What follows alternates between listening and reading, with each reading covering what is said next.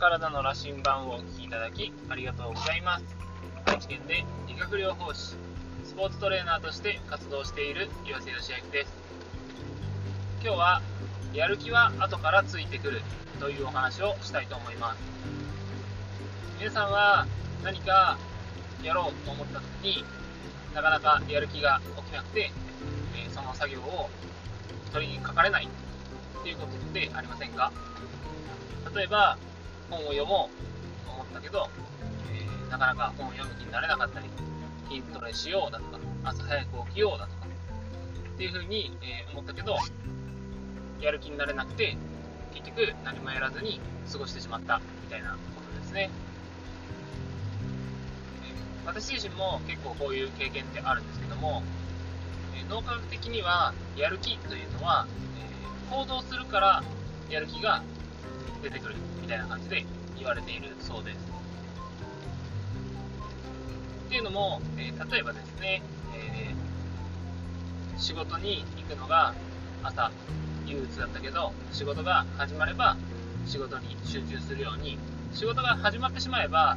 徐々にですね仕事に対してのやる気っていうのは出てくるんですけど仕事が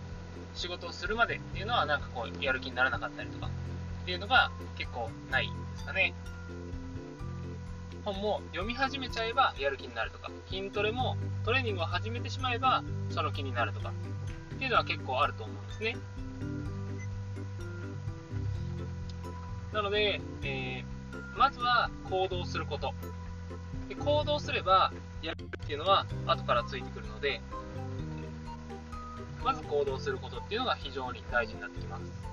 でそこで、えー、おすすめなのが5秒ルールという方法ですね。例えばあ今から本読もうかな。でもやる気にならないな。って思った時に5秒カウントします。いやでも今から本読もう。54321みたいな感じで。でこの間に、えー、本を開きます。で本を読み始めたらもう行動すれば、えー、脳はですねやる気になってくれるので、そのまま集中力がずっとっ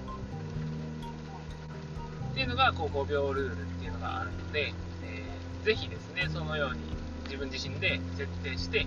5秒以内に自分で声に出してカウントしながら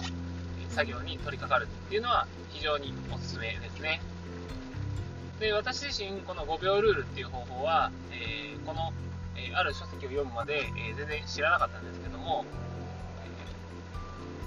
私の中で自然に取り組んでいたことがあってそれは子供にですね対して子供がなかなかこう歯磨きの後のうがいですね。なんかこう遊んでたりとか、えテレビを見てたりすると歯磨きの後のうがいを促してもちょっとこう嫌がったりするんですね。でもそんな時に、えー、私が、5秒カウントすると子供は5秒以内に洗面台に向かって走っていくっていうのが、えー、私の家ではあるんですけどもあこれって5秒ルールだなっていうふうに思ってなかなか面白いなっていうのを、えー、感じました。私自身も多分子供の頃にこういう5秒カウントみたいなのはされたと思うし多分、えー私以外のですね、家庭でも、そのように5秒カウントとかをしていることって結構あるんじゃないかなと思うので、えー、皆さんも知らず知らずのうちにですね、こういう5秒ルールみたいなのは、えー、使ってるんだなで。これはきっと潜在的になんかこう、行動を促すっていうのを、えー、私たちが認識してるんだなっていうのを、えこの本を読んでですね、改めて感じました。